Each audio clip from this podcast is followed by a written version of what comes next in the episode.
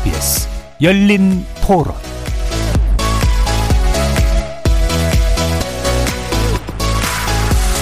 안녕하십니까. KBS 열린 토론 정준희입니다.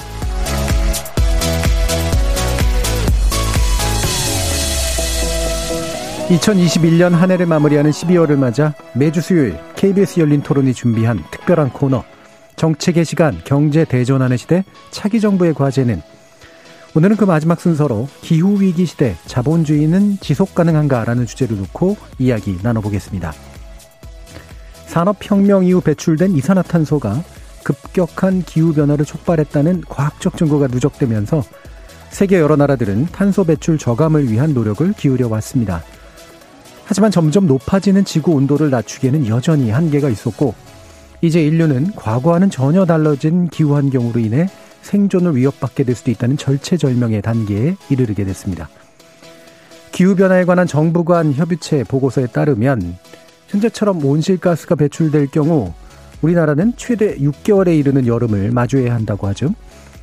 유력 대선 주자들 기후위기를 정책 키워드로 내세우고는 있지만 애석하게도 당위성만 강조할 뿐 현실적이고 구체적인 대안 제시는 미미해 보입니다. 글로벌 기후경제 시대를 대비하기 위해선 생산과 소비의 성장만을 강조하는 자본주의적 속성에서 벗어나 시장이 평가하지 못한 무수한 사회 가치들을 중시하는 사회인식의 대전환이 선행돼야 한다고 전문가들은 강조합니다. 녹색 에너지를 기반으로 한 에너지 정책 추진, 그리고 상생을 우선시하는 기업 생태계 조성 등이 필요하다는 거죠. 잠시 후 세 분의 전문가와 함께 우리 정부의 탄소 중립 정책 자세히 평가해보고 기후위기에 대응하는 큰 틀의 대한민국 경제정책의 개혁 방향 모색해보는 시간 갖도록 하겠습니다. KBS 열린 토론은 여러분이 주인공입니다. 문자로 참여하실 분은 9730으로 의견 남겨주십시오. 단문은 50원, 장문은 100원의 정보 용료가 붙습니다. KBS 모바일 콩, 그리고 유튜브를 통해서도 무료로 참여하실 수 있습니다. 또 일라디오, 이제 콩에서 보이는 라디오로 만나실 수 있습니다. 시민 논객 여러분의 뜨거운 참여 기다리겠습니다. KBS 열린 토론 지금부터 출발합니다. 원칙을 좀 지키면 좋을 것 같아요. 그러니까 경제 논리는 좀 경제 논리로 풀고 정치 논리는 정치 논리로 풀어야 되는데 너무 급하게 내 임기 내 빨리빨리 뭔가 제도를 개선해서 뭔가 인기를 끌어보겠다. 제대로 된 전문가를 좀 초빙을 해서 좀 새로운 사람을 좀 많이 육성해주는 정책 그냥 포퓰리즘 말고 부동산이 뭐 거의 폭망했고 대원칙은 안전망이 1번이고요. 최소한의 bottom line 그냥 내가 국민이면 떨어지지 않을 가장 밑반에 여랑 야랑 같이 맞대서 어떤 consensus를 이루어야 되지 않겠나 싶은 그런 생각입 팬데믹이 낳은 경제 위기. 어느 것도 놓칠 수 없는 성장과 복지의 과제. 우리에겐 지금 준비된 경제 정책이 절실하다. KBS 열린 토론 연말 특집 정책의 시간.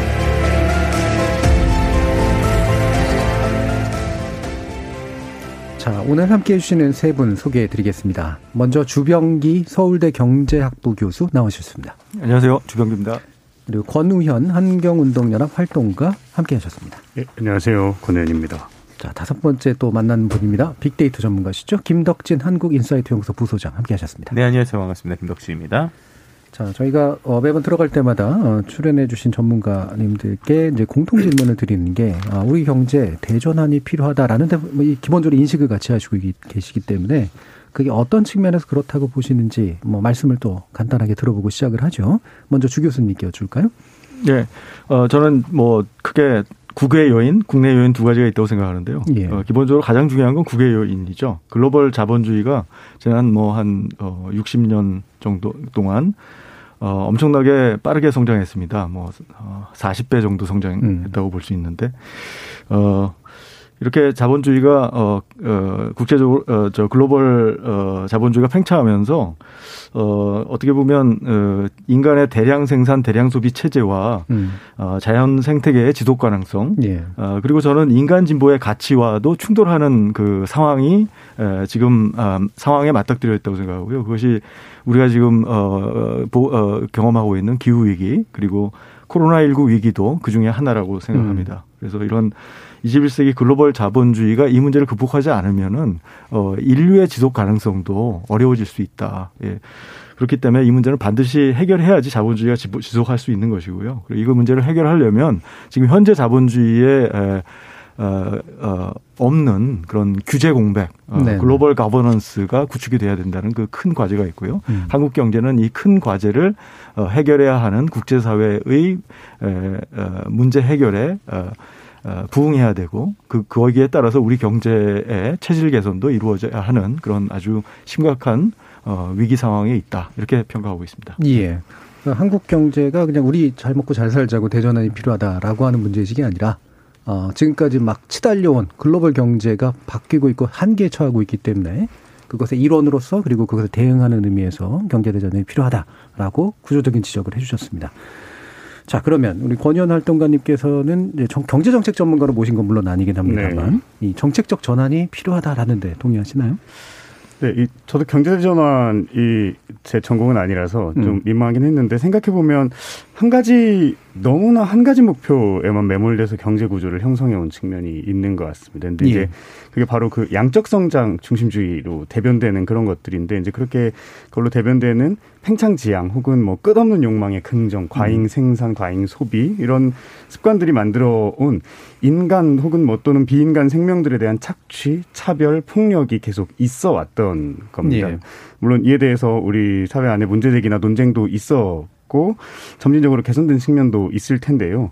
네, 여전히 소외된 이들도 있을 것이고요. 근데 음. 이제 이 성장과 팽창만을 지상의 가치로 여기던 경제 시스템이 지구의 한계라는 벽에 부딪힌 거거든요. 예. 여기서 더 기존의 경제 구조를 극단적으로 밀고 나가면 지구와 생태계가 돌이킬 수 없이 붕괴된다는 걸 확인하고 있는 상황인 거고 그건 극단적인 자기 파괴 행위인 겁니다. 인류. 예. 그래서 이제 음, 이 방식이 한계에 이르렀기 때문에 전환을 고민해야 하는 시점이다 이렇게 말할 수 있을 것 같아요. 음, 예. 어, 환경의 관점에서 보든, 아니 뭐 일반적인 관점에서도 보든 간에 상당히 극단적인 형태로까지 치달았다라고 보시는 거죠.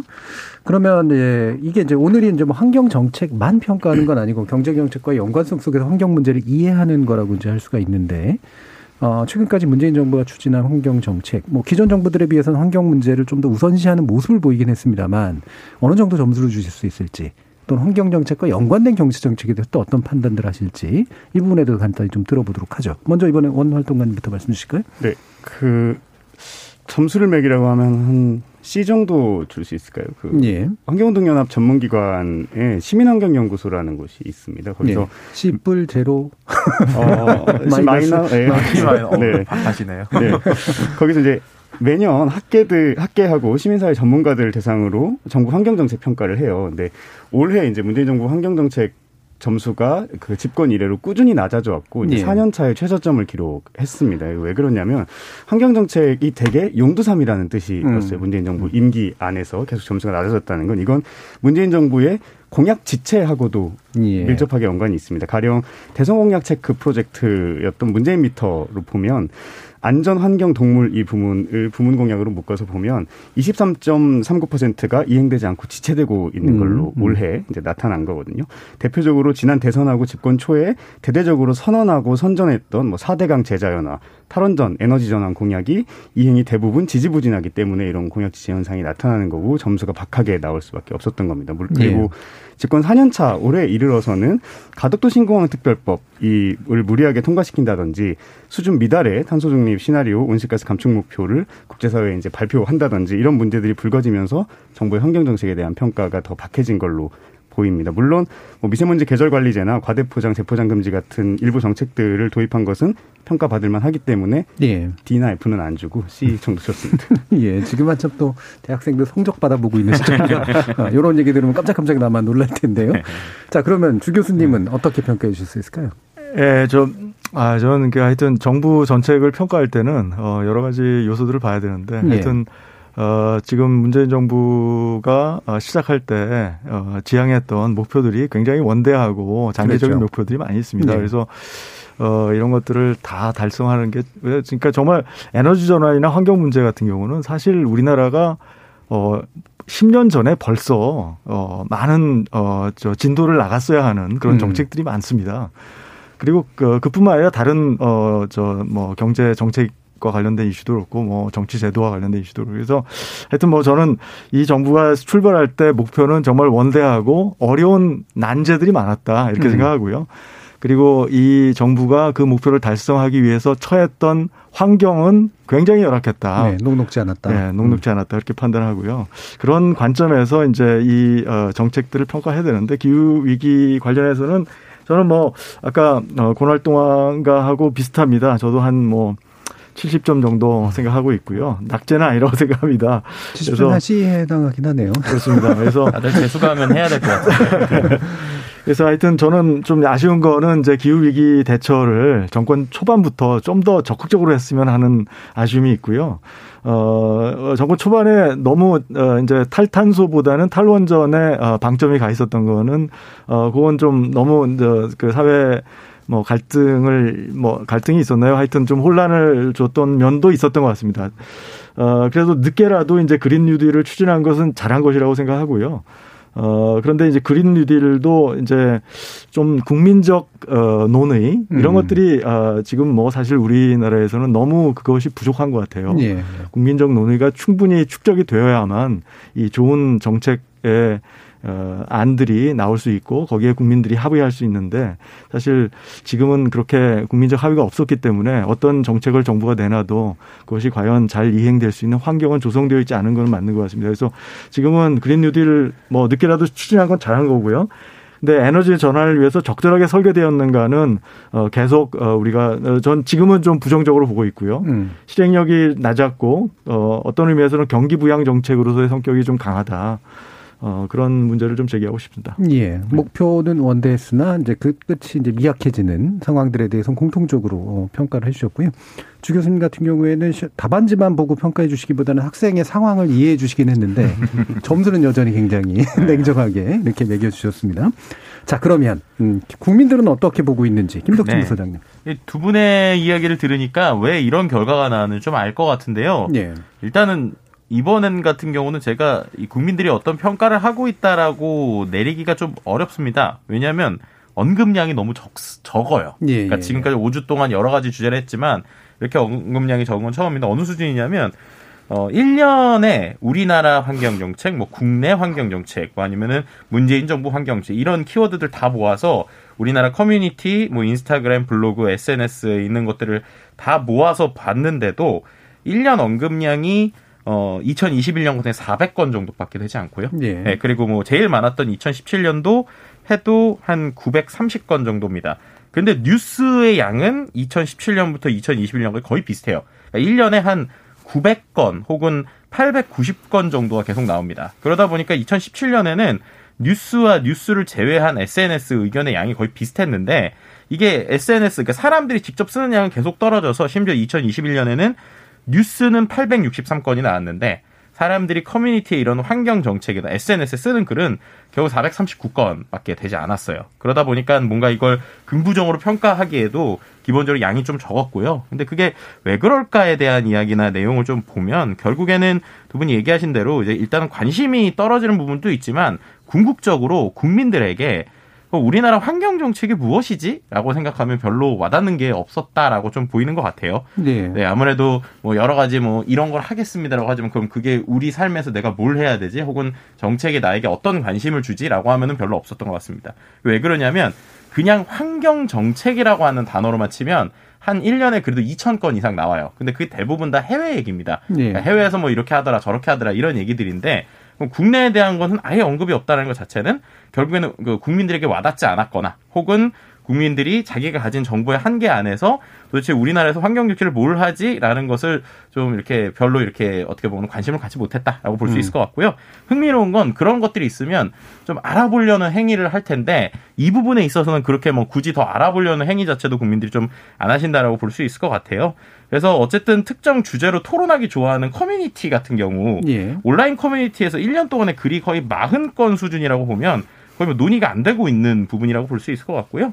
어, 이런 부분들이 좀 전반적으로 확실히 좀 환경 정책에 대해서 어, 국민들이 좀 와닿는 것들이 좀 없다. 음. 뭐 이렇게 좀 평가하는 게 제일 나을 것 예. 같습니다. 그럼 데이터 수집 조건이 이게 환경 정책이라는 키워드에 한정돼 있었나요? 아니면 사실 좀 쉽진 않은 문제긴 합니다만 환경 네. 정책에 연관된 다른 키워드, 하위 키워드들도 네. 이렇게 같이 좀 들여다보셨나요? 네, 실제로 이제 이따가도 말씀드릴 건데요. 그 사건 사건에 대해서는 그래도 언급량이 많아요. 예, 예. 그러니까 결국 이 얘기는 무슨 말이냐면 지금 우리가 이러한 환경에 대한 관심들이 다 단편적 사건 차원에서 접근이 되는 거예요. 예를 음. 들면은 뭐 탈원전이 있다. 그럼 탈원전에 대한 뭐 분노가 있거나 그렇죠. 아니면 그런 네. 것들에 대해서 어 이렇게 돼. 근데 그럼 그게 정책으로 어떻게 연결되느냐에 음. 대해서는 음. 연결고리를 갖지 못하거나 혹은 이제 뭐 어, 뭐 친환경이나 혹은 뭐 태양열에 대해서는 관심이 많은데 그럼 그래서 그게 정부에서 어떤 정책으로 나에게 오지 쪽까지는 관심이 없는 네. 약간 일종의 감정적인 관점이지 이걸 조금 더 정책적인 관점까지는 접근하기 어려운 부분 음. 혹은 해석하지 못하는 부분 이런 부분들이 좀 접근이 된다라고 볼 수 있을 것 같습니다. 예.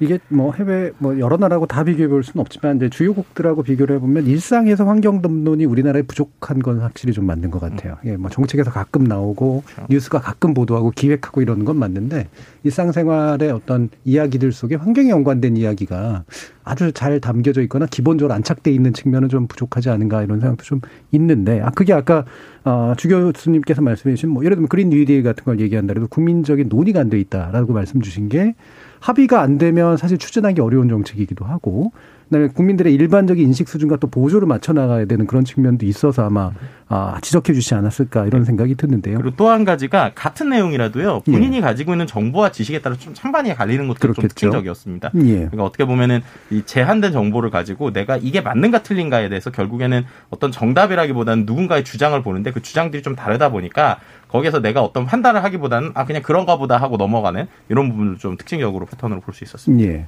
자, 그럼 이렇게 이제 우리나라에서 일반인들에게 어, 기후 위기나 이런 문제를 포함한 환경 문제가 일상적 토픽이 되지 못하고 있는 상황. 에 대해서 좀 어떻게 생각하시는지 여쭈면서 그럼에도 불구하고 이건 엄청나게 중요한 문제인데 이 갭을 어떻게 메꿀까에 대한 말씀도 한번 여쭙고 싶어요. 일단 주봉 교수님 어떠세요? 예, 어, 저는 뭐 기본적으로 우리 사회가 우리 우리 과거 전통 사회에서는 이 환경과의 어, 공존 예. 그리고 어 경제와 환경의 균형 음. 굉장히 중요했습니다. 과거에서는 뭐 거의 순환 경제였거든요. 그렇죠. 우리 전통 사회에서는 음. 어 정말 쓰레기가 없는 어 모든 것을 재활용하는 어, 우리 사회가 뭐 어느 정도 경제개발 단계가 어느 정도 어, 이렇게 높지 않았을 때까지는 그래도 우리 사회가 그런 전통들이 좀 남아 있었어요. 음. 그래서 우리 부모님들 보면은 뭐 재활용 그렇죠. 많이 하고 네. 버리지 않고 그렇잖아요. 근데 이제 그 이제 뭐 새로운 어 이제 경제 뭐 어느 정도 성장을 하면서 우리가 어떻게 보면 자본주의에 잘 어, 훈련된 어 그런 어 시민들이 어, 어, 자본주의의 성장에 기여하는 그런 그렇죠. 방식의 예. 경제 활동에 너무 익숙해져 있고요. 열심히 소비하기 시작했죠. 그렇죠. 음. 어, 그리고 우리 경제 시스템 자체가 그런 것을 또 장려하는 경향이 있었어요. 음. 예를 들어서 에너지 가격이 너무 낮다라든지 네네. 네. 지금 전기 가격이 너무 낮아서 수도 가격도 마찬가지고요. 굳이 사람들이 이걸 절약할 이유를 찾지 못하게 하는 어, 그리고 조금이라도 가격을 올리면 그것이 굉장히 불만으로 다가오고 그것을 또 정치나 미디어들은 하나의 정쟁의 수단으로 삼고 음. 그래서 여러 가지 문제가 혼합돼 있는데 하여튼 경제 개발의 부산물로 어, 부작용이 있었고요. 소비자들이 뭔가 윤리적 소비 의식이 굉장히 결여돼 있고 그런 교육도 이루어지지 않고요. 그리고 또 정치나 미디어나 사회 지도층은 이러한 어, 문제를 선도적으로 제기하고 음. 어, 이 시민들을 리드하는 그런 리더십이 결여된 음, 사회였다라는 것이 어, 주된 어, 이유, 이유라고 생각하고요. 어, 기본적으로 기후 위기 문제는 저희가 사실 97년 교토 의정서 당시에 네.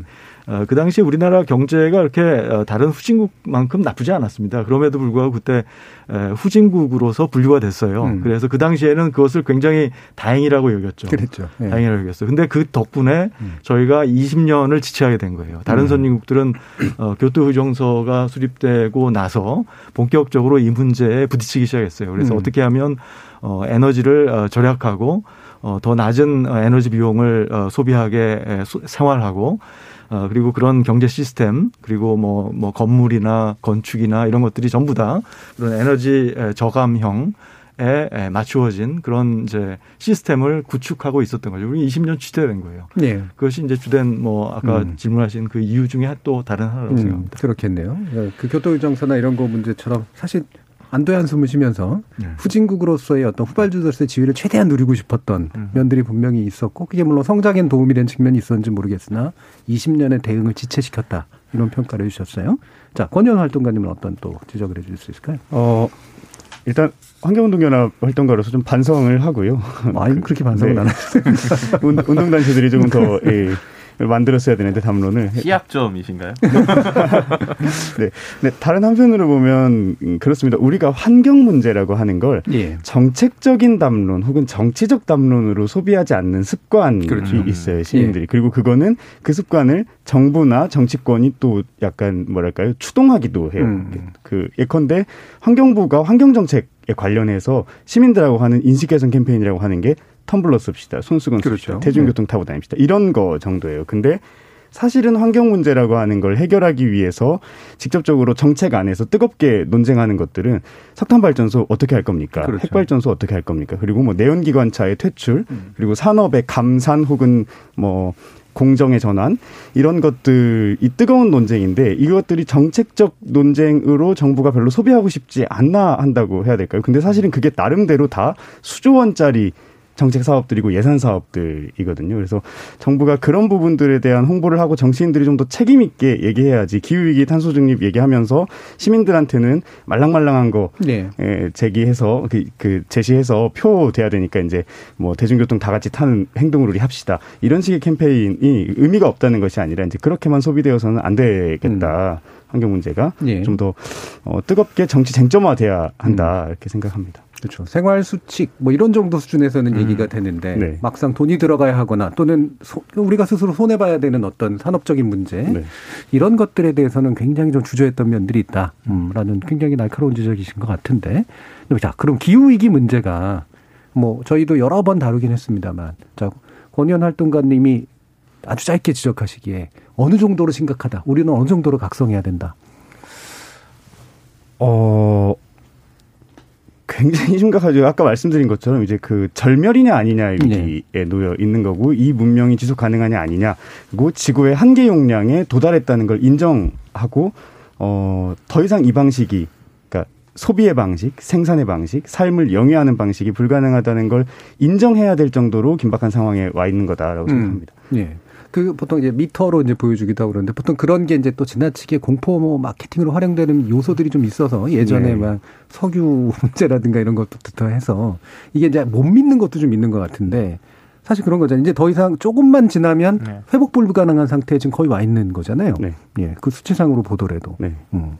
확실히 기본적으로 저도 이제 매주 이제 한 주간의 이슈를 이제 카테고리별로 뉴스 분석을 하는데 어, 원래 이 환경 관련 키워드가 항상 제일 좀 작년까지만 해도 그 카테고리에서 위로 많이 안 올라왔었거든요. 예. 근데 이제 제가 이제 분석하는 방식이 그 전주에 대비해서 뉴스량이 얼마큼 늘었냐라는 건데 올해 정말 이 환경이라는 주제가 1위로 나오는 경우가 상당히 많더라고요. 그만큼 어떻게 보면 전 세계적으로 계속 우리에게 어떠한 이벤트라고 해야 될지 아니면 재앙이라고 해야 될지 이러한 경고들이 계속 오니까 그런 걸 보면서 국내에서도 좀 두려워하는데 안타까운 건 대부분의 댓글이 이거를 어떻게 개선하자 어떤 극복하자라기보다는 아 정말 이제 인류 멸망이다 뭐 이런 거라든지 아니면 음. 그냥 이렇게 되다 우리 다 죽는 거야 막 이런 식의 약간 비관적 혹은 이제 냉소적인 이런 댓글이 좀 많다는 게 조금 안타깝기는 네. 한 부분입니다. 이게 이제 역효과인데 네. 세기말적인 어떤 분위기를 만들어서 그렇죠, 그렇죠. 에 모르겠다 이런 식의 또 이제 그 음. 반응을 만드는 그런 측면도 분명히 있는 것 같아요. 적절한 각성을 유도하면서도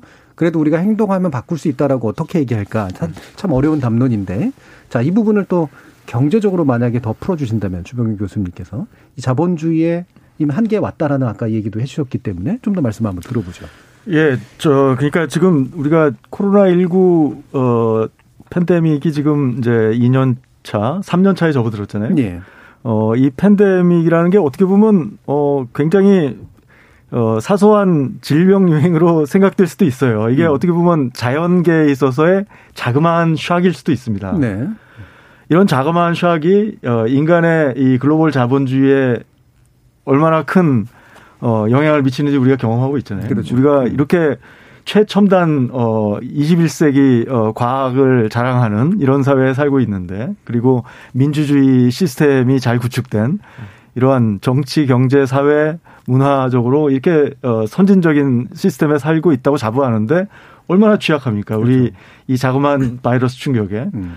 아, 이, 이, 이 사태를 보면서 우리는 우리가 지금까지 구축했던 우리가 이렇게 자부하는 이 어, 시스템이 얼마나 어, 어, 자연계에서는 하찮은 어, 그, 어, 어 결과인가, 결과물인가, 예, 이런 걸 지금 예. 겨, 경험하고 있는 것이고요. 음. 그런데 이 지금 아까도 말씀드렸듯이 인간의 이 대량 생산, 대량 소비 체제가 어떻게 보면은 어, 앞으로 과연 어떤 다른 어, 위기에 에, 노출될 수 있는가 그 가능성을 따져본다면 음. 무한해요. 훨씬 더. 우리가 음. 과거를 되돌려 보면요. 예를 들어서 오존층 파괴 문제가 네. 있었죠.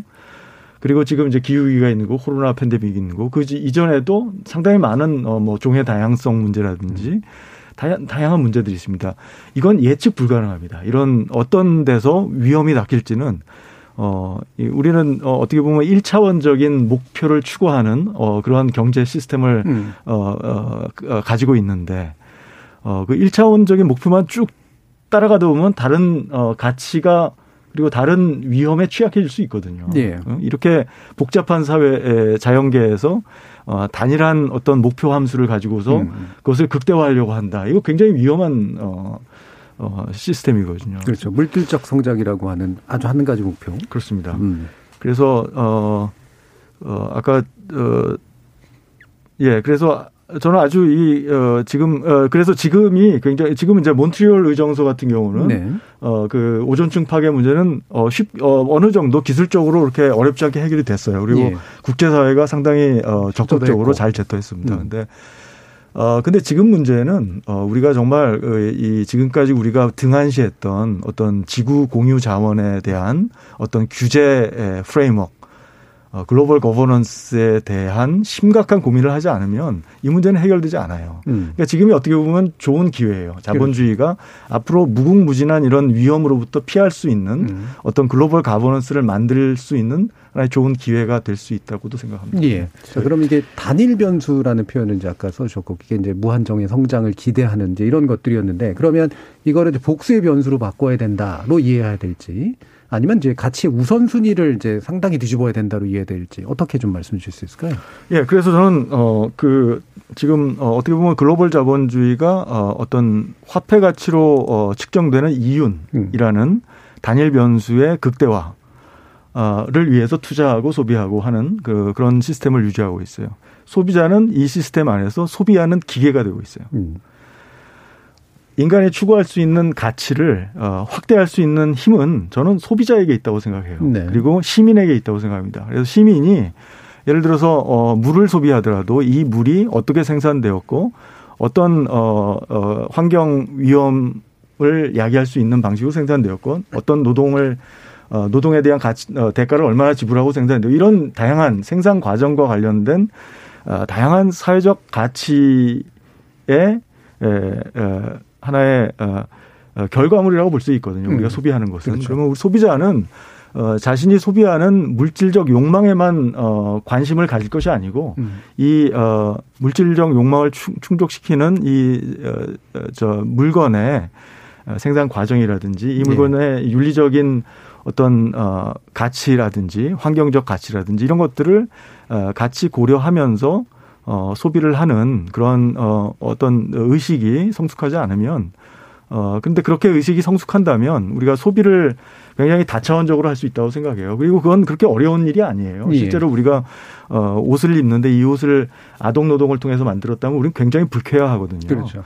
어, 우리는 그 얘기는 뭐냐면 우리가 어, 단순히 옷을 소비하는 게 아니고 이 옷과 관련된 어떤 사회적 연결망을 같이 소비한다는 거거든요. 음. 그렇게 저는 어, 소비자와 시민들이 음. 어, 그런 어, 소비의 다, 어, 다양한 가치 지향성을 넓혀가는 그런 노력을 해야 된다고 생각해요. 네. 그렇게 되면 어, 문제가 충분히 해결될 네. 수 있다고 생각합니다. 그러니까 소비의 기준이 가격 대비 효용이라고 하는 음, 그런 기준으로 상당히 단일화됐다면 사실 예전에 전통사회라든가 이런 것들은 뭐 이렇게 비과학적 방식이긴 하지만 예를 들면은 뭔가 이렇게 재수가 없다라든가 음. 그렇죠. 예. 그다음에 뭐 되게 그 뭔가 아름답다라든가 뭔가 이런 이제 비경제적 가치나 이런 것들이 실제 상품의 유통이라든가 이런 게 영향을 미쳤잖아요. 그렇죠. 예. 근데 이게 이제 전혀 다른 단일한 그렇죠. 일차원적인 것으로 바뀐 게 경제 체제인데 전통사 예. 음. 예, 전통사에서는 음. 이 물건을 누가 생, 그렇죠. 산했고 예. 어, 그리고 내가 이걸 소비함으로써 이것이 그 사람들에게 어떤 영향을 미치고 나, 예. 내가 그 사람들과 어떤 관계를 맺어 가고 있는가가 그런 게 굉장히 어, 중요했죠. 느껴지죠. 음. 예, 작은 사회여서였기 때문에. 음, 음. 예, 권정훈 활동가님. 그러니까 저도 그 기후 위기라는 걸 통해서 사람들이 타인과 얼마나 우리가 연결되어 있었는가를 다시 확인하는 작업이라고 예. 생각해요. 그 소비 를 중심으로 말씀해 주셨는데 근데 이제 기후위기 심각성에 대해서 저한테 질문을 하면 제가 늘 새로 업데이트해야 되는 상황이 좀 슬픕니다. 그 네, 그때 심각한 그때. 게 업데이트 된다는 거죠. 네, 음. 심각한 상황들이 어떤 때는 산불을 음. 얘기하기도 하고 어떤 때는 그렇죠. 태풍을 얘기하기도 네. 하는데 지금 기준으로 보면 중국 얘기를 좀 하고 싶은데요. 그 지금 예컨대 알래스카는 영상 17도입니다. 지금 12월에. 예. 어 근데 중국의 네이먼구 같은 데가 지금 영하 47도까지 음. 내려갔어요. 근데 며칠 전에 그 서울이 영하 10도 밑으로 내려간 적이 있었죠. 예. 그때 저희 집 수도관이 얼었습니다. 그래서 음. 제가 한참 고생했는데. 네, 담요를 안 덮어두셨군요. 담요를 덮었는데도, 얼었습니다. 예. 예.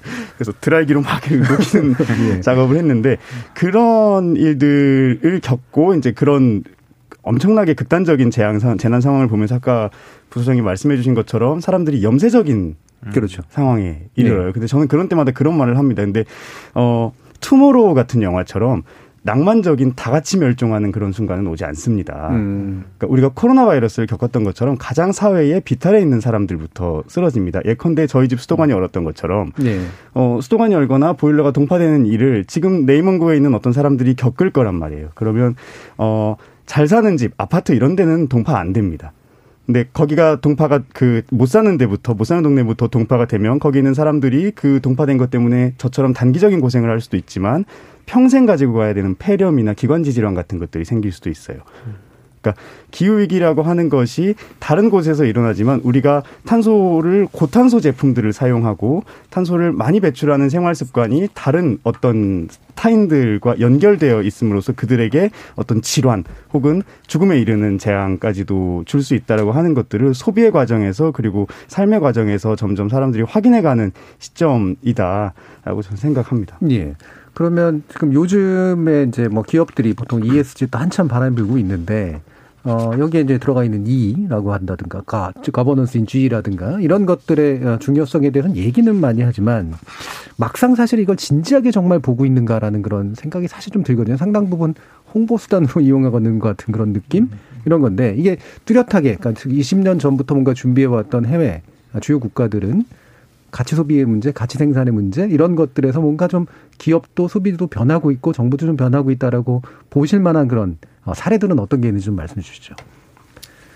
예, 그 지금 이제 기본적으로 그 어 어디죠 그 어 어, 그 레리 핑크라고 어어그 제가 그 이름 회사 이름이 그 굉장히 큰 글로벌 예. 투자 예. 펀드 음. 저 기금 어, 기금 어, 운용 회사인데요.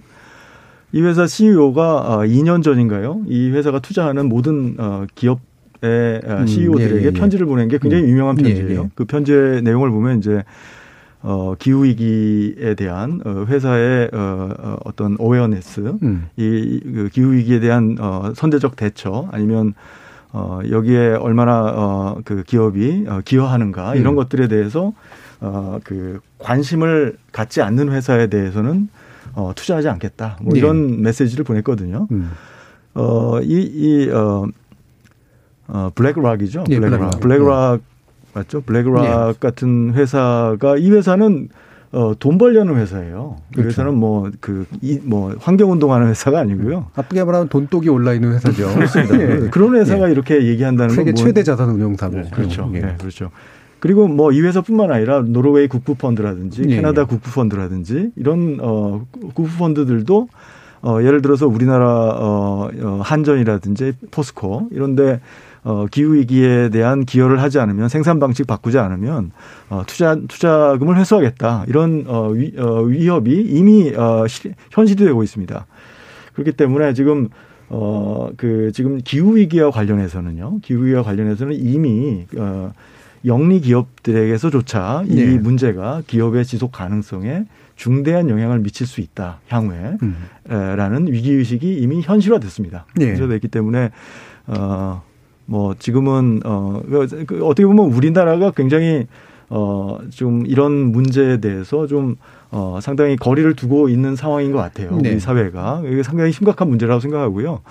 어, 우리나라 사람들이 이것을 굉장히 피부에 와닿는 문제로서 어, 생각해야 되고 실제로 그런 문제가 되고 있습니다. 네. 한전이나 어, 포스코가 투자금을 어, 투자를 못 받을 수 있는 상황이 될 수 있고 그렇죠. 나중에 우리나라 기업들이 수출을 못하는 상황이 곧 발생할 수 있어요. 그렇죠. EU하고의 관계라든가 이런 것들 보면 그렇죠. 조만간 그렇죠. 그런 일들이 벌어지겠죠. 그렇죠. 음. 근데 저는 이제 말씀하신 것처럼 금융 투자 회사들의 그런 점진적인 변화는 분명히 있는 것이고 예. 어, 환영할 만한 일이라고 생각하는데 제조업 부문의 회사들도 그러면 괜찮은가 음. 그 녹색의 전환을 위해서 준비하고 있는가 예. 변화가 있는가 하면 저는 그렇지 않다고 생각합니다. 그 압박을 받고 있지만 실제로 어, 많은 국민들이 이제 정부나 기업이 환경적 가치를 좀 우선시할 거라고 음. 어, 생각하고 믿고 있다고 봐요. 근데 어, 왜 그러냐면 뭐 이 세상의 그린을 위해 최선을 다하겠습니다. 이게 포스코 광고에 나오는 얘기입니다. 음.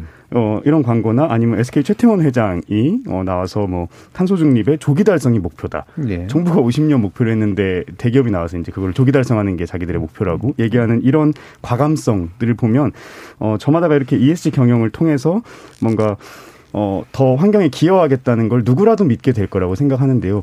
사실은 내밀하게 보면 포스코는 여전히 성장과 이윤을 포기하지 않고 있는 기업이고 민간 온실가스 배출 1위 기업입니다. 전체 한국의 국가 온실가스의 12%를 포스코 혼자서 배출하고요. 네. 그게 그냥 지금까지 그래 왔는데 앞으로는 안 하겠다로 볼 수 있느냐? 그럼 앞으로도 하겠다는 거거든요. 지금 포스코 신규 석탄 화력 발전소 3척에 2개 아직도 건설하고 있습니다. 그러면서 그린을 위해서 최선 다하겠다. SK도 뭐 탄소 중립 조기 달성이 목표라고 하지만 지금 충북에 가스 발전소 새로 짓고 있고 정말 순수하게 이윤을 위해서 새로운 화석연료를 채굴, 채굴하려고 호주에 신규 가스전 개발하려고 하고 있습니다. 그러면서 무슨 탄소 중립 조기 달성을 얘기하느냐. 그러니까 여러 가지 흐름들은 있지만 이제 그런 걸 그린워싱이라고 하죠. 녹색 분칠하는 네. 거. 어, 그 제조업 부문에서의 그린워싱은 여전히 심각하고 금융 투자사들이 내리는 경고가 정말 실효성 있게 그들에게 가 닿고 있는가에 대해서는 좀 회의적입니다. 예. 그래서 그런 부분에서 좀 한 가지 있는 움직임 중에 하나가 이제 어떻게 보면 지표를 이렇게 디지털화하거나 데이터화하는 요소들에 대한 노력이 좀 많이 있는 것 같아요. 음. 특히나 글로벌 컨설팅 업체들이 ESG 지표에 대한 표준화에 대한 이야기를 하는데 그 중에서도 최근엔 이런 공장들이 다 smart factory로 될 수 있기 때문에 거기에서 나오는 데이터를 기반으로 이러한 ESG 스코어에서 환경적인 요소들을 마치 우리가 탄소 배출권처럼 그렇게 세팅을 하게 되면 결국에는 어 말에 이제 앞서서 이야기하신 것처럼 뭐 조기 달성이다 뭐 어떤 환경을 위해서 노력하겠다가 아니라 실제 그 수치가 안 되면은 제작을 못 한다거나 혹은 음. 그 수치가 넘어가게 되면은 공장이 돌아가지 않는 이런 것들에 대한 강제적인 것들이 향후 몇 년에 좀 생기지 않을까 그런 그런 네. 부분들에서 네. 좀 많이 어 어떻게 보면 그렇게 강제화해서 도입되지 않는 이상은 어, 기업 음. 입장에서 이윤을 추구하는 데에서는 어, 아무리 뭐 여러 가지 노력한다고 해도 근원적으로는 좀 쉽지 않다라고 생각하는 게 제 네. 생각입니다. 그래서 그 부분이 이제 아마 2부에서 더 자세히 얘기될 부분이긴 합니다만 네.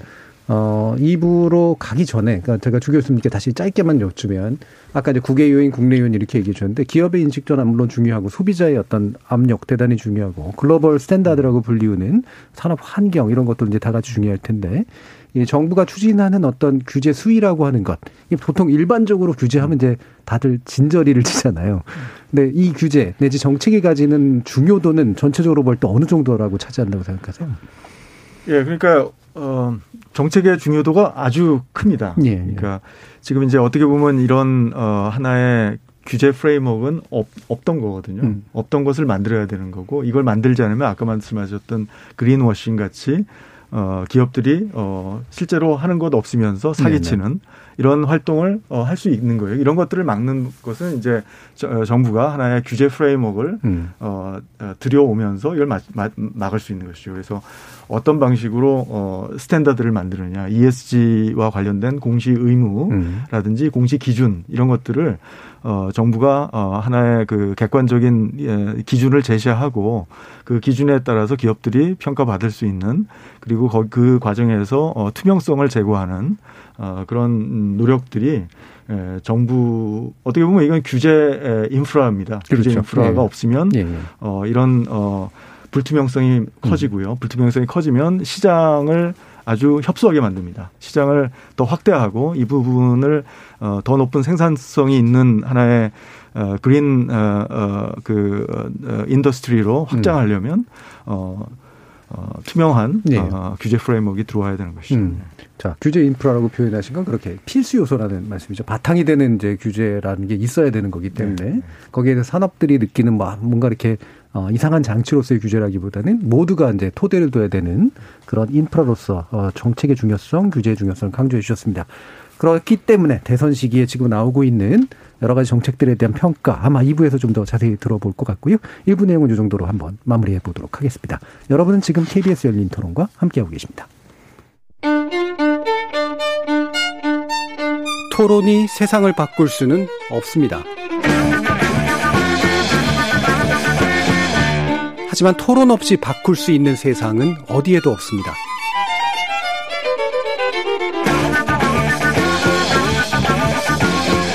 세상의 선한 변화를 갈망하는 당신.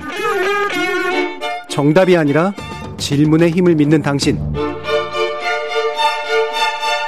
우리 KBS 열린 토론에서 만납시다.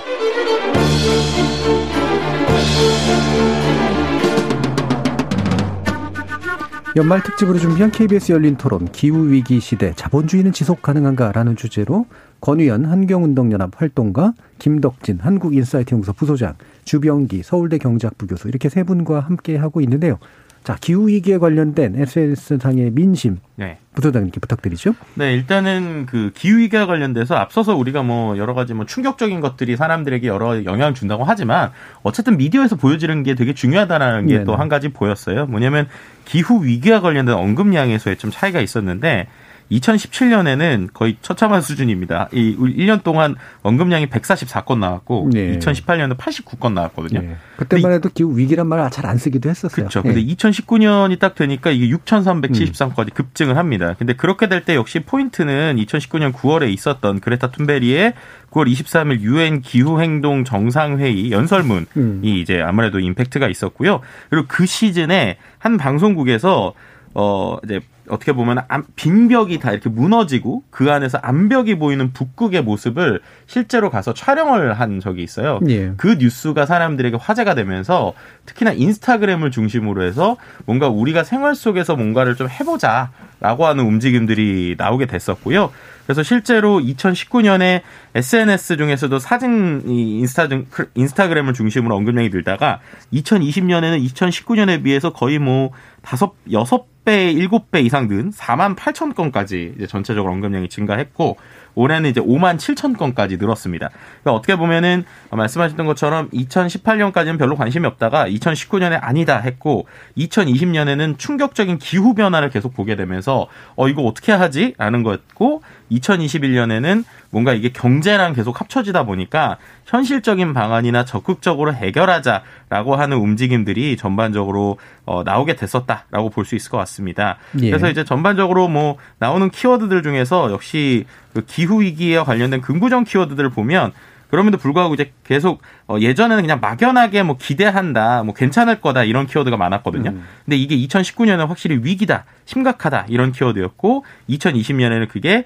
피해, 심각하다 그리고 적극적으로 해결해야 된다 이런 음. 키워드가 나왔고 2021년에는 이제 위기와 함께 2위로 나온 게 가능하다거든요. 그러니까 우리가 이제 좀 노력하면 뭔가 해볼 수 있을 것 같다라는 예. 좀 전반적으로 이 환경에 대한 인식이 좀 매년 변화하는 모습들을 SNS 좀 볼 수 있었습니다. 예. 그럼 연관된 것으로서 이제 뭐 태양광이나 풍력, 재생에너지, 네. 전기자동차 이런 것들에 대한 언급도 있었을 텐데 이게 태양광 이러면 또좀 뭐 뭐지 산사태 뭐 이런 것도 막 맨날 연결시키는 보도가 나오니까 어떤지 좀 예. 궁금해요. 아 그래서 예. 좀한 가지 흥미로운 포인트가요. 말씀해주신 대로 2019년부터 2020년, 2021년 3년을 봤는데 태양광하고 풍력이라는 언급량은 오히려 2020년을 어떻게 피크로 보고 2021년에 줄고 있어요. 예. 근데 재생에너지랑 전기차는 반대로 증가합니다. 네네. 그래서 이제 재밌는 키워드가 태양광과 관련돼서는 아까 이제 예전에 2019년은 안전 이런 키워드가 나오다가 음. 2021년에는 이제 어떻게 보면은 이제 뭐 2020년은 피해, 뭐 무너지다 이런 키워드들이 네. 나왔거든요.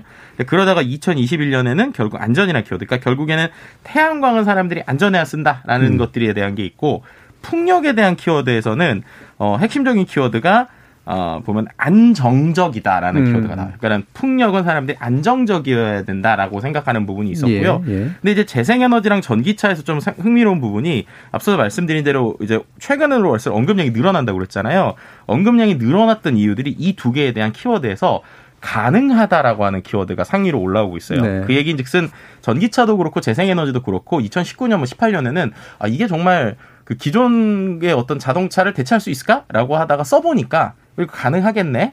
재생에너지 쓸 수 있겠네. 라는 모습들로 바뀌고 있어서 예전처럼 뭐 하나의 어떤 어, 에너지에만 집중하는 것이 아니라 이런 재생에너지나 전기차에 대한 확실히 대중들의 인식이 예전보다는 가능하다라는 음. 것을 좀 바뀌었다라고도 해석해 볼 수 있을 것 예, 같습니다. 예, 여기 소비 트렌드가 참 중요하긴 해요. 전기 자동차는 어느 순간 갑자기 그러니까요. 대세가 돼서 예. 누구나 사, 사고 싶어 하는 걸로 이제 바뀌어 버리긴 했는데 그거를 뒷받침하는 인프라가 어떤가의 문제도 음. 우리는 지적을 해야 될 것 같은데 네. 자 이렇게 좀 얘기들을 이제 들어보면 어, 권현 활동가님께 이제 제가 약간 이제 뭐 뒤에 질문 전에 먼저 간단히 드린 질문은 아까 그레타 툰베리 얘기 나왔잖아요. 온라인 공간 이런 거 보면은 해외나 우리나라를 막나라고 툰베리를 악마화해서 표현하는 밈들이 굉장히 많더라고요. 예. 일부러 안 좋은 얼굴들, 그 다음에, 어, 뭐랄까, 이렇게 약간 이중적이다라든가 이런 식의 얘기들, 얘가 알아서 뭘 알겠어라든가 이런 거. 툰베리를 성녀로 표현하는 것들이 웃기지만, 그렇다고 그렇게 악마화하는 것들이 왜 등장할까? 그런 것도 많이 경험하세요? 어, 이제 대표적으로 기울기 부정론이라고 네. 하죠. 여러 근데 저는 사실 우리 사회에 세계적으로 여러 가지 부정론이 있습니다. 뭐 음. 국내에는 뭐 5.18 부정론이 그렇죠. 있었던 것처럼 디나이얼리즘. 예. 음. 국제적으로는 홀로코스트 부정론 뭐 이런 것들이 음. 있는 것처럼 기후위기 부정론도 대표적인 부정론인데 예. 어 기후위기 안에서 그, 그 기후위기 운동 안에서 그레타 툰베리가 아까 성녀화된다고 말씀하셨던 음. 것처럼 좀 저는 개인적으로 과도하게 상징화된 측면이 그렇죠. 좀 있다 긍정적인 예. 측면에서 보더라도. 긍정적인 측면으로 과도하게 음. 좀 상징화된 측면이 있고 그거에 대한 backlash로 그렇죠. 오는 거라고 봅니다. 그래서 음. 툰베리라는 개인에 대해서 공격한다기보다는 기후위기 부정론이 음. 기후위기 위기 담론에 어떻게 대응하는가라고 했을 때 가장 맨 앞에 보이는 사람이 그레타 툰베리기 때문에 그를 공격하는 것이 음. 아닐까. 그, 그거는 국내에 있는 환경단체들도 그런 공격들을 때때로 받습니다. 탈원전 문제에 있을 예, 때든 예. 사대강 문제에 있을 때든 그런 현상이라고 봅니다. 예. 그 backlash라는 지적이 상당 부분 맞는 것 같아요. 네. 예. 그러니까 긍정적 이미지를 강조하다 보니까 오히려 이제 타겟을 잡히게 만드는 그런 네. 식의 일들이 좀 있죠. 자, 그러면 어, 우리 탄소 중립 관련해서 어느 정도까지 세계는 나가 있고 우리는 어느 정도까지 머물러 있는가 이 부분 또 말씀 주시죠. 네, 그 우선 지금 각국이 뭐 재생에너지로 전환하는 거 그리고 내연기관차 퇴출해서 아까 말씀하신 전기차나 이런 걸로 네. 전환하는 거나 산업부문 감축을 위해서 뭐 여러 가지 정책이나 예산 확대를 내놓고 있는데 오늘은 좀 경제적 측면으로 보면 네. 탄소국경세 도입 논의가 제일 대표적일 텐데요. 다들 조금씩 들어보셨을 텐데 EU가 도입을 예고하고 있는 겁니다. EU 집행위원회에서. 근데 이제 각국마다 보면 탄 온실가스 발생에 부과되는 탄소 비용이라는 게 있어요. 그거는 각 국가마다 탄소세라는 이름으로 부과되기도 하고 한국처럼 온실가스 배출권 시장을 통해서 부과되기도 하는 탄소 비용인데요. 쉽게 말해서 탄소 국경세는 유럽보다 탄소국 탄소 가격이 싼 국가 그러니까 말하자면 유럽 입장에서 보면 감축 노력을 별로 하지 않는 국가나 그런 기업에서 생산된 제품이 우리 유럽으로 넘어올 때 그 탄소 가격의 차액만큼 세금을 우리가 부과하겠다. 예. 그러니까 우리가 관세를 부과할 거니까 너희들이 자국에서 노력을 하든지 우리한테 그렇죠. 탄소비용 음. 세금을 내든지 이렇게 하는 걸로 실제 실제적이고 실효적인 압박으로 한국 같은 나라들 그리고 음. 한국에 있는 여러 뭐 기업들에게 압박으로 오고 있는 흐름이 있고 아까 이제 국제적 금융 시장의 흐름 주 교수님 말씀해 주셨으니까 근데 그게 일종의 금융 투자 시장에서는 시작이었을 뿐인 겁니다. 지금 음. 어, 유럽이나 중국이나 녹색 분류 체계나 혹은 그 비슷한 것들을 계속 만들고 있어요. 녹색 분류 체계라는 건 앞에 이제 그 세계 유수의 투자사들이 석탄 발전에 투자하지 않겠다, 화석 연료에 투자하지 않겠다라고 하는 것이 일종의 negative list 우리가 네. 투자해서 음. 배제하겠다는 걸 만드는 거였다면 녹색 분류 체계는 녹색 금융, 음. 녹색 시장 안에서 positive labeling을 하는 겁니다. 음. 이런 건 녹색 경제 활동이니까 여기에 많이 투자할 수 있도록 하자. ESG 공시할 때 여기에 투자하면 이거 녹색 산업에 투자한 걸로 인정해주겠다 이런 음. 식으로 만드는 작업을 유럽이나 중국이나 하고 있고 이미 했고 그리고 한국도 하고 있는 상황입니다. 예. 탄 탄소 국경세 그리고 블랙리스트나 화이트리스트에 가까운 그런 식의 이제 명단들을 만드는 과정 투자사들이 다 이런 부분도 지적해 주셨는데 중 교수님 뭐 이 부분 뭐 말씀 받아 주시면서 어 포용적 에너지 전환이 필요하다라는 그런 주장을 하셨을 때 이 포용적 포용적 성장하고 연관돼 있는 그런 포용적 개념인지 아닌지도 궁금하기도 하고요. 한번 말씀 들어볼게요. 예. 어, 아까 이제, 어, 탄소, 어, 어, 저, 저, 녹색 그, 어, 분류라든지 음. 뭐, 녹색 금융과 관련된, 어, 이제 어떤, 어, 기준들이 제대로, 어, 만들어지려면 기본적으로, 어, 탄소 배출과 관련된 통계 시스템이, 어, 좀 제대로 구축이 돼야 될 것 같아요. 네, 그래서, 네. 어, 어, 탄소 발자국을 측정할 수 있는 어떤 통계 시스템, 어, 제, 어, 저, 적시성 있게 이 통계 자료를 어, 어 사람들이 접근할 수 있는 그런 시스템들이 하루빨리 좀 어, 만들어져야 되고요. 그 그런 시스템이 있어야지 이제 녹색 분류 체계라든지 어, 녹색 금융과 관련된 어떤 어, 기준이 어, 명확해질 수 있을 거라고 생각합니다. 어, 그 에너지 전환은 그 이 그 그러니까 지금 우리나라가 음 지금 2030년까지 어 재생에너지 비중을 어, 지금 40%까지 올린 40% 어, 높인다는 거잖아요. 네. 지금 전력 생산에서 지금 현재 재생에너지 비중이 한 어, 6% 7% 정도 되는데 그걸 이제 40%까지 높인다는 얘기는 어 뭐 어, 어, 30%입니다. 아, 30%입니까? 3030. 예. 예. 그러면 2030은 30%, 그리고 2050은 이제 60, 70%예요.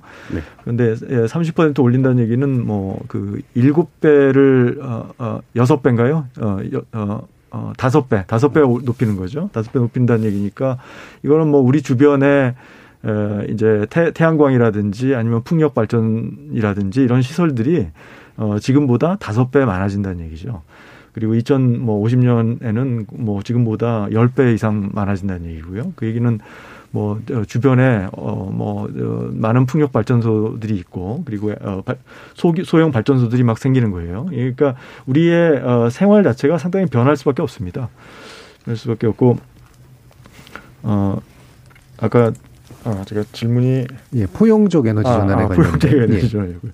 아 그래서 어 그러니까 이런 이제 발전 어 원의 이 이런 급격한 변화는 어떻게 보면 어 발전 시설을 바꿔야 되는 거거든요. 예. 그러니까 화력 발전소를 음. 어 이제 줄여가야 되고 어, 그러면 이제 화력 발전과 관련된 종사자라든지 아니면 화력 발전소가 위치한 어, 지역 경제는 아, 심각한 타격이 될 수밖에 없는 것이고요. 어, 그래서, 어, 그리고 뭐 그뿐만 아니라 아까 이제 포스코 얘기도 나왔는데 이 녹색, 아, 저, 어, 탄소 배출이 많은 어, 그런 산업 같은 경우는 어떻게 보면 어, 그 중에 상당 부분은 어, 그 전환을 해야 될 수도 있습니다. 그렇죠. 다른, 다른 음. 이제 음. 어, 분야로. 어, 그 얘기는 그, 어, 기업이라든지 아니면 기업의 종사자들에게는 어, 어마어마한 샥이 되는 것입니다. 그래서 네. 이런 에너지 전환이라는 거는 어떻게 보면 우리, 어, 세, 어, 어, 이, 어, 일, 어떤 사람들에게는 어마어마한 직장을 잃을 수 있는 어, 충격이고 어, 직장을 바꿔야 되는 충격이고 사업을 바꿔야 되는 이런 충격이 될 수 있는 것이죠. 그렇죠. 그런데 어, 그런 분들이 과연 이런 에너지 전환에 어, 동의할 것이냐. 네. 어, 자신의 피해를 감수하고서 이거 굉장히 음. 심각한 문제거든요. 심각하죠. 음. 그래서 여기에 대한 어, 사회적 협의가 이루어져야 되고요. 그런 협의 과정 속에서 어, 이런 분들이 어, 어, 이런 분들이 뭐 에너지 전환을 예상하고 사업을 한 건 아니잖아요. 그럼요. 탄소 배출을 일부러 하기 위해서 사업을 음. 한 것도 아니기 때문에 어떻게 보면 이런 분들에게 상당한 어, 어, 불운이 될 수도 있는 것인데 이런 불운을 우리 사회가 같이 나누지 않으면 어, 사회의 어떤 공동체로서의 어떤 어, 저 연대가 어, 어려 어, 깨질 수도 있고요. 음. 그리고 우리 사회의 통합이 깨질 수도 있고 그러면 엄청난 어, 사회에 혼란이 올 수 있고 그렇죠. 정치적인 혼란이 올 수 있고 문제 해결이 되지 않습니다. 음. 어, 똑같은 문제가 이제 글로벌 사회 어떻게 보면 글로벌 사회에서 이 문제가 더 심각하죠. 네. 왜냐하면 그렇죠. 어, 선진국들이 어, 지난 어, 200년 이상 음, 지금 어, 산업혁명 이후에 배출된 어, 탄소가 이산화탄, 이산화탄소가 지금 대기 중에 있는 거예요. 예. 다 있는 건 아니지만 상당 부분이 있습니다. 지금 현재 대기 중에 있는 상당 부분은 어, 어 250년 전부터 어 서양 서구와 어 북미에서 배출해 온 어 에너지 저 온실가스입니다. 어, 그런데 이 가스 때문에 지금 기후위기가 오는 것이고 그렇기 때문에 지금 저개발국 같은 경우는 자기들은 어, 그, 어, 화석연료를 태워가면서 개발할 수 있는 기회조차 못 누렸고. 이제, 음. 이제 좀 기회를 누려보려고 하는데, 예. 어, 지금 기회가 막혀 있는 상황이 되는 음. 것이고. 그러면 과연 이 저개발국들이 이런, 어, 피해를, 어, 어 감수하고서 어, 기술적으로도 그렇고, 여건으로도 그렇고, 음? 국가의 여건으로도 그렇고, 어, 이 기후변화에 대비, 대비할 수 있는 여건이 아주 안 돼 있는 거예요. 기술적으로도 낙후돼 있고. 근데 이런 나라들이 과연 이런 기후 변화에 협의할 수 있는가? 근데 이런 이런 나라들이 배출하는 CO2는 어마어마한 거예요. 지금 예. 왜냐하면 인구가 훨씬 많기 때문에. 음. 어, 그래서 이 기후 어, 위기를 해결하기 위해서 이 글로벌 사회의 어떤 포용적 어, 어, 전환 시스템이 구축되지 않으면 어렵다. 예. 그리고 아까 말씀드렸듯이 몬티르 의정서가 문제를 해결할 수 있는 아주 중요한 어, 이유 해결할 수 있었던 원인이 어, 이 선진국과 후진국 사이에 어, 선진국의 책임 있는 어떤 어, 어, 조치들 그리고 후진국의 어떤 어, 그 어댑테이션 적응할 수 있는 어떤 기술적 지원, 어, 그 재정적 지원 이런 것들이 있었기 때문에 성공할 수 있었던 거예요. 예. 기후 위기도 마찬가지라고 생각합니다. 예. 포용적이라는 게 그래서 그런 개념인 것 같은데요. 우리가 포용적 성장 얘기할 때도 이제 성장 과정에서 뒤처지거나 또는 뭐 퇴출되거나 소외되는 그런 사람들이 없도록 같이 끌고 나가야 이제 성장이 긍정적으로 유지될 수 있다라는 개념처럼 네. 에너지 전환에서도 소외되거나 퇴출되거나 피해를 입어야 되는 사람들이 생기지 않도록 만들어주는 전환의 과정들 이런 건 굉장히 좀 강조해 주신 거죠. 자 그러면 이제 사실 시간이 또 많이 남지 않아서 몇 가지 좀 줄여서 이제 진행을 해야 될 것 같은데 자, 일단은 이제 그래서 우리는 핵심 중에 하나는 이제 탈원전 문제잖아요. 원전 어떻게 할 거야? 이제 이건데 저는 사실 뭐 굉장히 중요한 판단의 영역이라고 생각이 듭니다. 그래서 이거를 일단 김석진 부소장님께서 네. 어떤 여론 추이가 있는지 먼저 좀 얘기해 주시고 한번 논의를 이끌어 가 보죠. 네, 탈원전 같은 경우에는요. 진짜 그 보시는 시각에 따라서 너무나도 다른 것 같아요. 그렇죠. 근데 전체적으로는 어, 부정의 비율이 좀 계속 올라가고는 있습니다. 그러니까 2017년에 부정 비율이 60% 정도였는데 이 2021년에는 71%까지 올라갔거든요. 그러니까 이 부분에서 계속 이제 계속 이슈가 나오는 것 같아요. 이게 뭔가 탄소 배출을 줄여야 되는데 그렇다면은 오히려 원전이 필요한 것이 아니냐? 그렇죠. 라는 네. 이 주장들이 그래서 한쪽에선 있고 한쪽에서는 아니다. 그거랑 상관없이 원전이라고 하는 것은 오히려 장기적으로 볼 때 위험이 될 수 있기 때문에 탄소 배출에 있어서 어, 원전이라고 하는 것을 좀 다른 결로 봐야 된다라고 하는 그 두 장, 두 주장이 계속 첨예하게 있는 것 같아요. 근데 그 부분에서 말씀드린 대로 뭔가 그 다음 단계로 가기 위해서는 많은 복잡한 공부가 필요하다 보니까 거기에서 이제 생각을 멈추고 근데 그 부분에서 많은 사람들이 계속 압박을 받으니까 탄소 압박을 받으니까 결국에는 원전을 없애면 안 되는 거 아니냐라고 하는 어떤 탈원전에 대한 비난 의견이 계속적으로 지금 많아지고 있는 상황이다라고 예. 좀 정리해 볼 수 있을 것 같습니다. 그래서 이 부분이 참 굉장히 중요한 판단의 영역이 되는데 대선 주자들도 그러고 현재 정부 논의에서의 어떤 찬반 논의도 역시 마찬가지고 크게 이제 두 가지인데 하나는 말씀처럼 원전이 오히려 그 지금 탄소 중립에서 훨씬 더 도움을 주는 거 아니냐라고 하는 그 담론적 전환이 있고 또 한 가지는 이제 그 밑에 흐르는 건데 사실 이해관계의 문제죠. 우리가 원전 기술 엄청나게 좋은 거 가지고 그렇죠. 있는데 이 사람들 다 말라 죽일 거냐 수출도 못하게 하고 뭐냐 이제 뭐 이렇게 이제 되는 그 두 가지가 묘하게 결합이 돼 있는 그런 상태잖아요.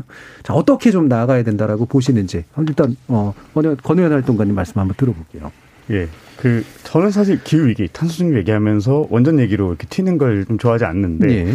왜냐하면 원전은 아까 우리 부소장님 잠깐 언급해 주셨던 것처럼 원전은 탄소 중립 논의 혹은 기후 위기 논의 때문에 전 세계적으로 폐기가 검토됐던 건 아닙니다. 네. 이제 폐기가 검토되기 시작한 거는 그 급진적으로는 이제 후쿠시마 사고 이후부터 그렇죠. 위험성 때문이었죠. 네. 사고 위험 그리고 음. 경제성이 꾸준히 저하되고 음. 있었고요.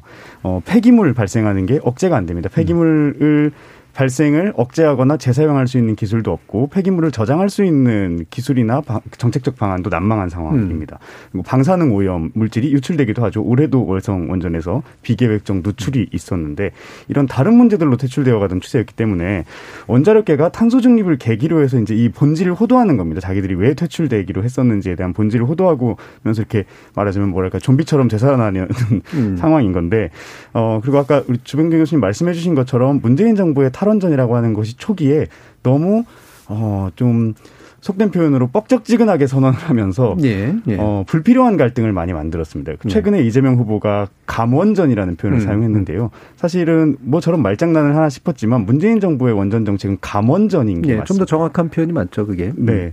어, 원전이 아직도 24기 정도 가동되고 있고 신규 원전 건설이 계속되고 음. 있습니다. 그리고 실제로 원전에 좀 기대해야 되는 거 아니냐 이런 말씀들을 하시는데 정부 지금 문재인 정부의 탄소 중립 이행 계획을 보면 원전을 대부분 활용합니다. 음. 2050년까지도 7% 정도 사용하고 2030년까지는 거의 발전 비중이 그대로 가요. 예. 신규 원전 들어오는 거. 그래서 근데 여기서 더 원전을 늘릴 수 있을 거냐라고 하는 주장은 좀 다른 문제입니다. 이제 신규 원전을 추가로 지어서 추가로 탄소 중립에 기여하겠다라고 하는 게 가능하냐 하면 저는 그렇지 않다고 생각하는데 원전을 지을 부지도 없고 폐기물을 어디다 갖다 묻을지에 대한 대안도 없고 탄소 중립을 2050년까지 해야 되는데 아까 말씀하신 것처럼 원전 기술이 지금 있는 핵분열 로 발전하는 이 발전 기술도 좋다고 하지만 뭐 핵융합이나 소형 원자로 SMR이라고 하죠. 이런 것들 얘기하는데 2050년까지 탄소 중립해야 되는데 SMR이나 핵융합 기술은 언제 상용화될지 알 수도 없는데 거기에 예. 얼마나 돈을 쏟아부을 거냐 이런 여러 가지 문제들이 있어서 추가로 더 원전이 여기서 기여할 수 있을 거냐 저는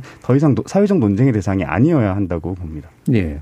자, 그럼에도 불구하고 이제 지금 이제 후보들 간의 이제 이념 지형을 보면 정의당 같은 경우는 굳건히 이제 기후위기 문제와 그 다음에 원전으로부터의 탈피 문제는 지속돼야 된다라고 얘기하는 쪽이고 더불어민주당은 약간은 지금 헷갈려하고 있는 상태고 그다음에 국민의당이라든가 이제 그 윤석열 후보 쪽 국민의힘 쪽에서는 원전을 적극적으로 활용해서 탄소 중립을 왜 해야 된다. 그러면서 산업적인 계기도 마련해야 된다. 이런 쪽으로 지금 어, 분포가 돼 있잖아요. 역시 마찬가지 한번 평가를 한번 들어보죠. 주변 교수님. 예, 그 지금 이제 원전의 산업적인 어 그 이익 어 뭐 그런 측면을 간주하는 분들이 에, 계시죠. 음. 어 저는 어 그러니까 이게 원전의 산업적 이익 부분하고 이 원전을 통해서 탈탄소하는 이 두 가지 음. 이제 이슈인데요. 예. 두 가지 이슈인데 어, 저는 뭐, 그, 원전의 산업적인, 어, 이익 때문에 원, 우리가, 근데 우리가 사실 산업적 이익, 을 어, 추구할 수 있는 분야가 아주 많, 많아요. 네, 그런데 왜 하필 우리가 음. 원전에 집중 투자해서 우리가 어, 돈을 벌려고 하는가. 어, 네, 저는 그 부분이 이제 좀 우리가 투자할 수 있는 영역들이 많이 있거든요, 앞으로. 예. 우리가 탈탄 해야 될 예. 것도 많고 잘하고 있는 것도 예. 많고. 왜 하필 거기에 투자해서 우리가 돈 벌려고 하느냐. 음. 그게 뭐 고용이 창출되는 것도 아니거든요. 예. 왜냐하면 이건 이제 해외에서 건, 건설을 하는 것이기 음. 때문에. 어, 그래서 뭐 그 부분 좀 저는 좀 납득이 안 되고요. 어, 저는 이제 어, 지금 뭐 기본적으로 에너지 전환과 관련돼서는 불확실성이 너무 큽니다. 그러니까 우리가 기술적으로 예, 우리가 에너지 아일랜드잖아요, 한국이. 예, 좀뭐 지정학적으로도 그렇고요. 예. 근데 뭐 어느 순간 이 지정학적 문제가 해결이 돼서 동북아 뭐 에너지 네트워크가 생겨서 이 문제가 풀릴 수도 있는 가능성도 있어요. 근데 음. 우리가 그것을 바라면서 절, 정책을 세우는 것은 잘못이라고 보고요. 워낙 그, 어, 네, 그 변수들이 많기 때문에 그 지정학적 문제 해결하는 것은 그렇기 때문에 아, 그 문제도 있고 그리고 어 이제 전 세계적으로 이제 그 에너지 전환과 관련된 어 협약이 순조롭게 진행되느냐의 문제도 아주 큰 불확실성이 많습니다. 네. 아까 제가 말씀드렸던 선진국 지정과 후진국 지정의 이 이해상충 문제 때문에 그래서 이 문제가 어 어떻게 앞으로 향후에 전개가 될지 뭐 하나의 가능성은 이제 지금 1.5도 상승으로 제한한다는 어떻게 어떻게 보면 이제 과감한 좀 시도인데요.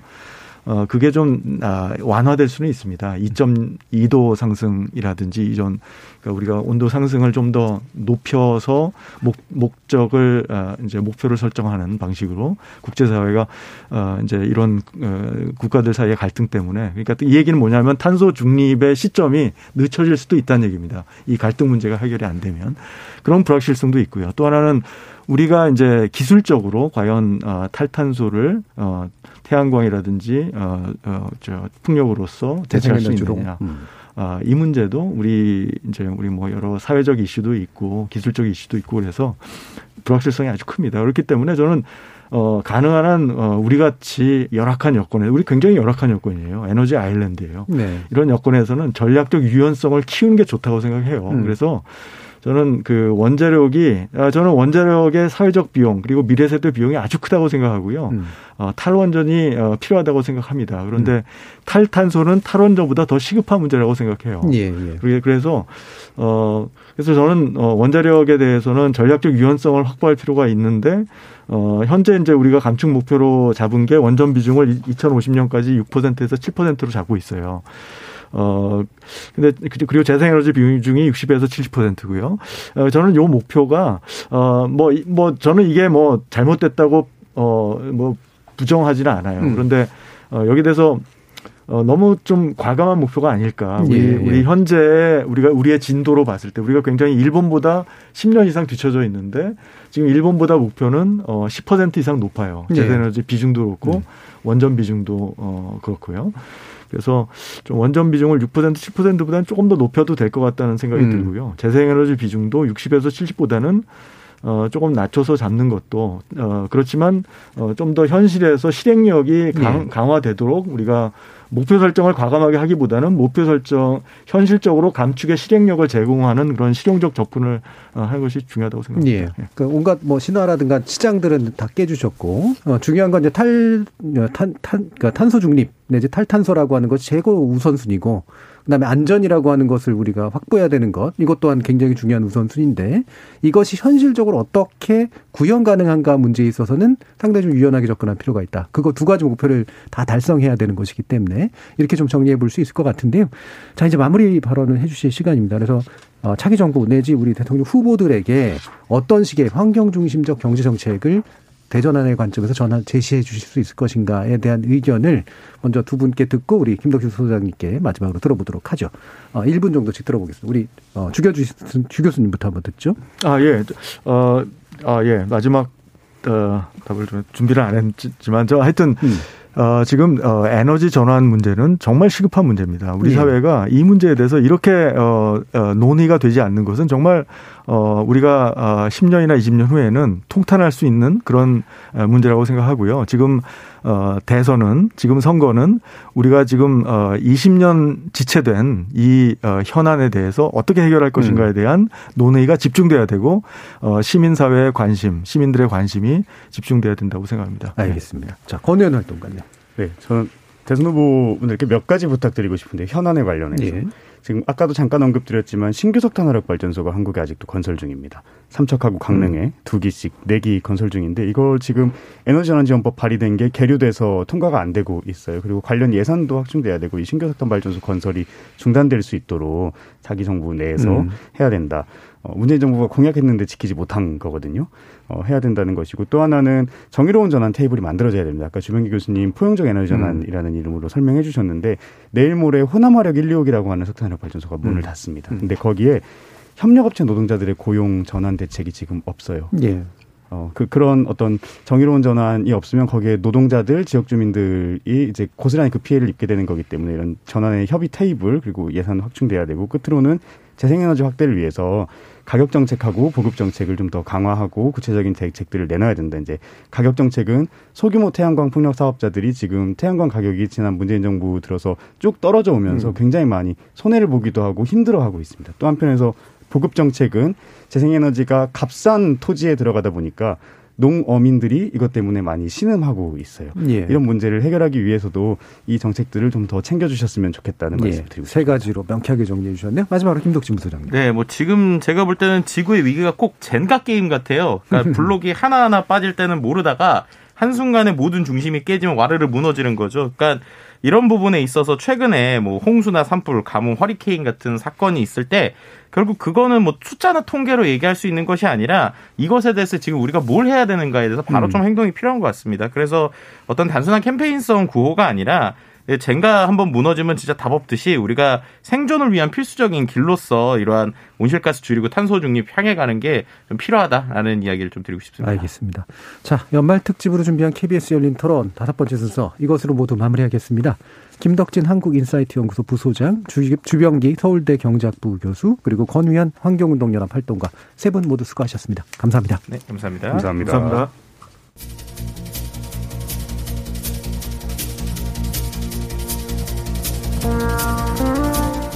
자연환경은 살아 움직이는 복잡계고 경제가 굴러가는 시장 역시 대단히 역동적인 복잡계에 해당합니다.